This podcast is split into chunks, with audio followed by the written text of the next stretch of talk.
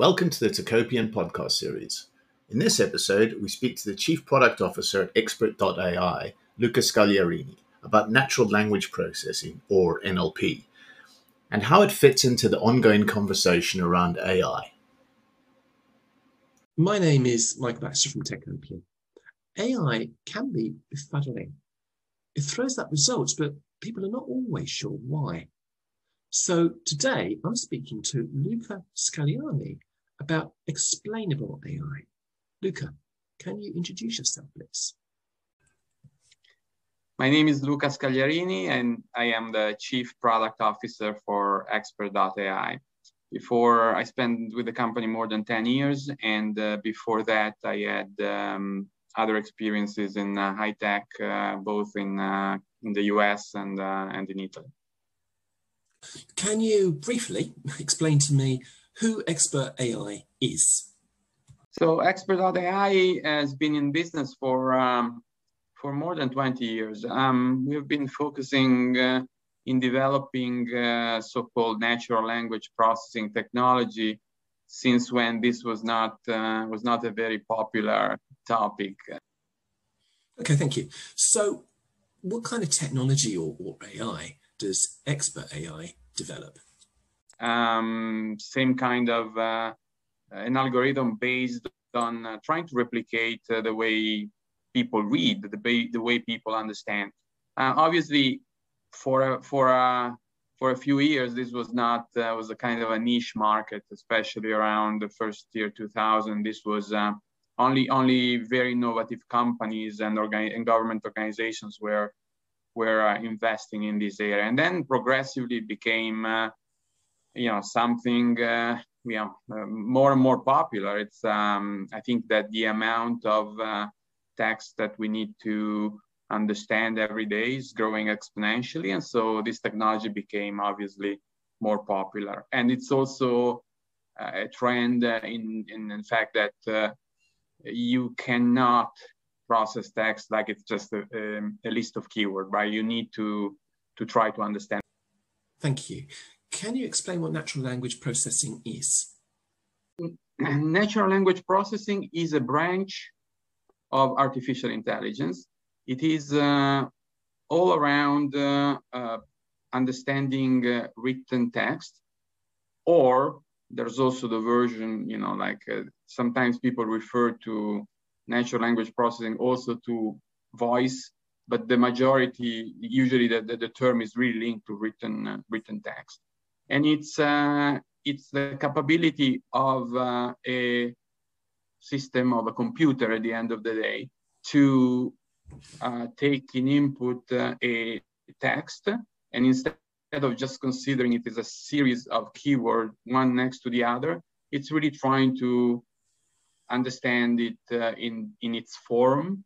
So understands for example the grammatical form and uh, as i was saying in our specific uh, approach we also go at the level of understanding meaning so something that uh, for a computer initially is a simple flat file with a lot of keywords becomes at the end of the processing something that uh, has a little bit more structure and has a, little bit more uh, general understanding of what's inside the text. The world has become a lot more accustomed to the idea of artificial intelligence. So, so how has that affected expert AI? So that really gave us an opportunity to grow and uh, a couple, a few years ago, we became a public company traded in uh, in the AIM exchange, the Italian branch of the AIM exchange. And then uh, last year we had another significant uh, injection of capital and uh, we rebranded. Originally, the company was not called uh, Expert.ai. We rebranded and now we are on a growth path that hopefully is going to bring us to become a very well recognized name in the in the world of NLP. Can we talk about RPA for a moment or two? What's the difference between what expert AI does and something like RPA? So um, our technology is uh, a, an add-on to a typical RPA. Uh, we offer, if you want, an intelligence layer on top of an RPA. When we talk about RPA, we're talking about anything that goes from very simple, the automation of very simple tasks copy a file from here to there or take the email, send it to a certain person and so forth. But um, when you actually bring RPA to where it can bring the best benefit, which is to automate uh, uh, more critical or strategic processes, that's where a technology like ours uh, plays a role. For example, in insurance, if you think about claims management uh, and especially about medical, you know, when you have incident, you know, accidents and so forth, um, usually the work of the claim manager is to receive a 20, 30 pages uh, medical report, going through the report and, uh, you know, understand which data should be used to uh, reimburse the claim or not. Now, the RPA can help in making sure that all the documents are collected in a single uh, folder where the person goes and does the job. And that's where we kick in. We can help the person to do the job. We read the document, uh, our technology reads the document and augments the capability of this person, not replace because there's always the need for human, uh, human intervention and, uh, and makes it uh, simpler, more, uh, you know, more reliable because it, the system processes the thing always in the same way. There's no difference from one claim manager to another. There's no difference if you're in the morning or if you're in the evening where you're tired. But uh, we're not replacing, we're just helping the person to do the job. Now, in a typical RPA, there are hundreds of processes where you need to take a document, understand what's inside, and then do something based on that, not just based on where you save the file. And that's, uh, that's where we can uh, be an add-on. Great, thanks. So I understand that symbolic human-like comprehension is an important part of your technology, but can you explain what that is? Symbolic human-like comprehension is uh, trying to uh, having an algorithm that tries to replicate what uh, us as people do when we read. If you think about when we read, we you know, we have the language, the, the language rules, so the grammatical rules and so forth, that each language is different.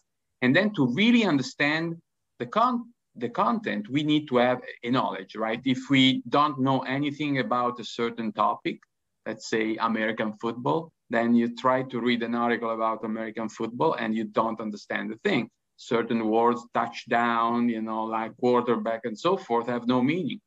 Um, the symbolic uh, uh, human-like comprehensions, trying to replicate that. So besides an algorithm that understands the grammatical rule, the syntactic rule of a language, you have uh, a knowledge that being a software, at the end of the day, this knowledge is a graph, is a database graph where all the concepts are related to each other.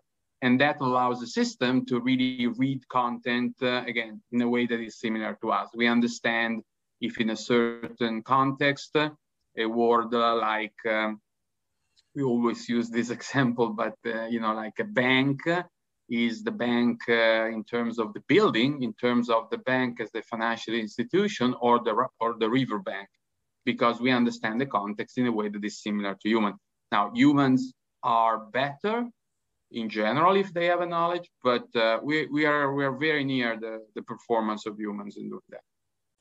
And what's unique about symbolic human-like comprehension? How does it differ from other AI building approaches? Yeah, um, you know, when we think about uh, really risks uh, um, compared to other techniques, uh, you know, like for example, a technique in natural language processing and in artificial intelligence in general, machine learning, yeah. compared to other techniques, uh, human uh, symbolic like comprehension has less risks because at any moment in time, humans can completely understand the behavior of the system. So humans are, people are developing the model like it's a general software. So you write code and then you can always understand the behavior.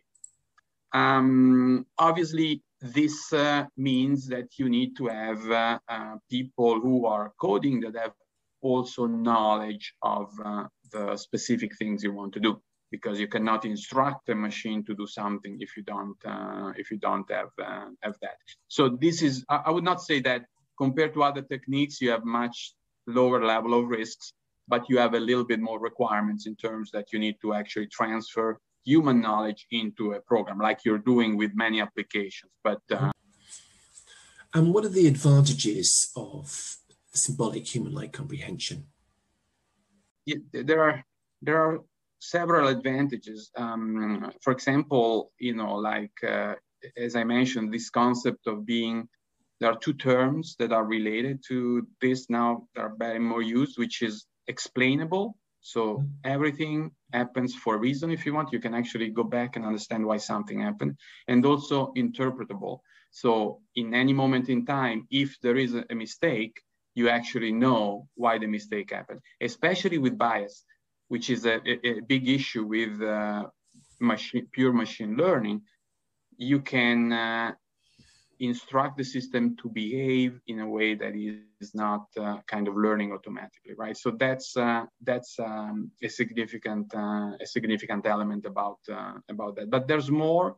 One other important element is that in terms of en energy consumption, it is uh, this approach is much more, uh, if you want, um, and, you know, it, it, uses less energy. A lot of the pure big language models that you see right now, everybody has heard about, uh, you know, like BERT or uh, now is GPT-3 is the new big names. They're all very, very intensive in terms of energy consumption. And obviously today, this is an important element that we need always to consider.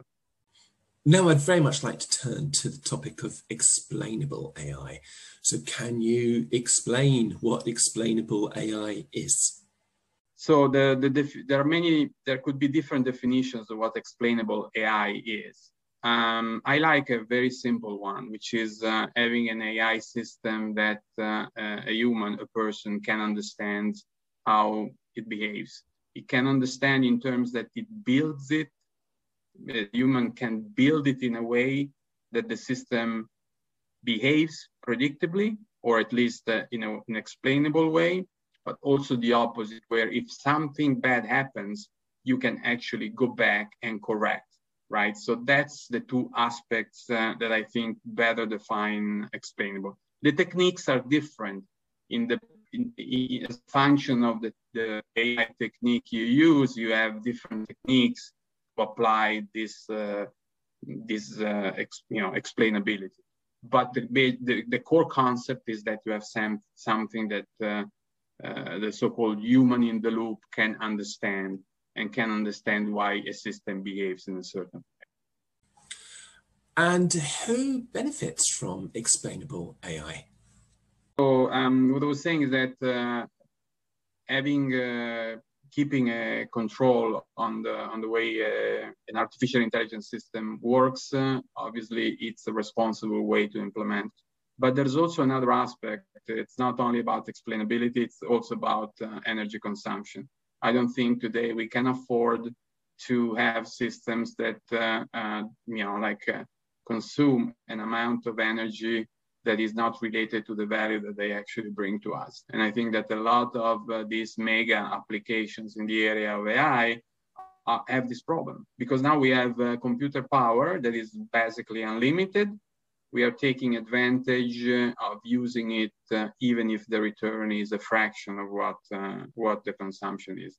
So again, its techniques are different. It's always a question to analyze the trade-off and uh, a trade-off where you use, uh, for example, in the, in the area of NLP, a trade-off where you can use uh, a symbolic approach, so something that is human-like with injections of machine learning. Now, technically, this is called hybrid, which is where even us are, are betting a lot for the future, is probably the right trade-off. You can automate and use, uh, you know, like uh, an automated approach where it makes sense without compromising explainability, without compromising energy, energy consumption. And I think that's uh, probably the area where in the next 10 years, we're going to see major, major advance. Okay. Can you turn to the topic of knowledge discovery? Can you um, explain a little bit about that? Yeah, knowledge discovery is the second area of application of our technology. If you think the first one is around automation, as we were talking about RPA, the second is about extracting what it, what matters from uh, huge amount of information. So imagine a repository or a news stream, right? You are monitoring uh, classes of events, you're monitoring uh, for business risks, you're monitoring for marketing intelligence. Usually the task you need to do is to read through hundreds of articles and the more articles you read, the more you can uh, limit the risk exposure. Knowledge discovery is around that. The system is once again helping you to extract what is important and doesn't limit you in terms of the number of uh, text that you can process. So with a knowledge discovery enabled by a technology like ours, you can say, okay, now I'm scanning all the news around the specific topics. I can bring in hundreds of thousands of news every day, local, different languages. It doesn't matter because I know that the system is making, bringing in front of me the one that seemed to be more relevant for my task. Once again, it's not about a person then has to do the part of the job. But imagine to be able to be sure that you have scanned everything in, that everything that could be important, your work or even your research could be much more effective. But AI boils down to data. And is data a force for good or, or can it be a force for bad?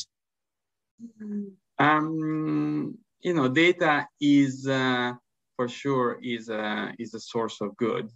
I mean, in terms of, uh, you know, I think all organizations today are operating based on data, right? So um, what, uh, unfortunately, what we did until now is that we focused only on data that look like numbers and, and with the line, you know, rows, uh, columns, and so forth. There's a lot of data that are sitting in the day-to-day communication with people that have been traditionally ignored. Now, data processed in a way that is compliant with, with uh, the way we as human work tend to be always a positive task. Even the bad news, if you want, are good if you are informed in time. Where it becomes very dangerous is when you apply the so-called black box algorithm on top of them.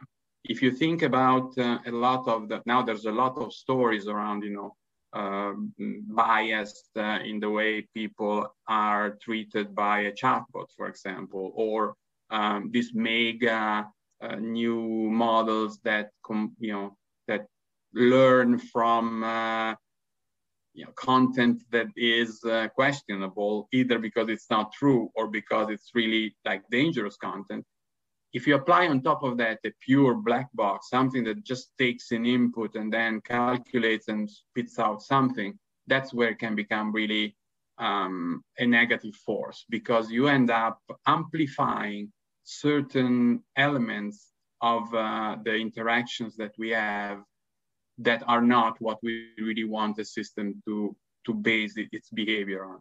And this is becoming more and more dangerous because more and more people believe that there's only one way to treat uh, this uh, language data, which is put it in a magic machine that is a black box and just spits out something. Can we do a little bit of future gazing? Um, for AI to be successful in the future, in the near future, what does it need? Uh, in, uh, in AI and in NLP, there are many different techniques that are available and uh, thinking that one technique can address all the issues in all the use cases and so forth, it's an illusion. Um, the reality is that the future will bring uh, the capability to uh, mix and match techniques. That's what we as a company are betting a lot with, uh, with our um, future development in terms of products and solutions, where we let people that might not even be experts but they can just are expert of the process, being able to pick and choose whatever techniques is better to fix that specific issue. Um, this is called, uh, Gartner calls it composite. We call it hybrid, but it's an approach where you mix the best uh, techniques uh, in the to in the in the area of artificial intelligence. Luca Scagliarini, thank you very much indeed. Thanks to everyone for listening in, and we welcome you to join us on future broadcasts as we speak to more inspirational companies and their leaders.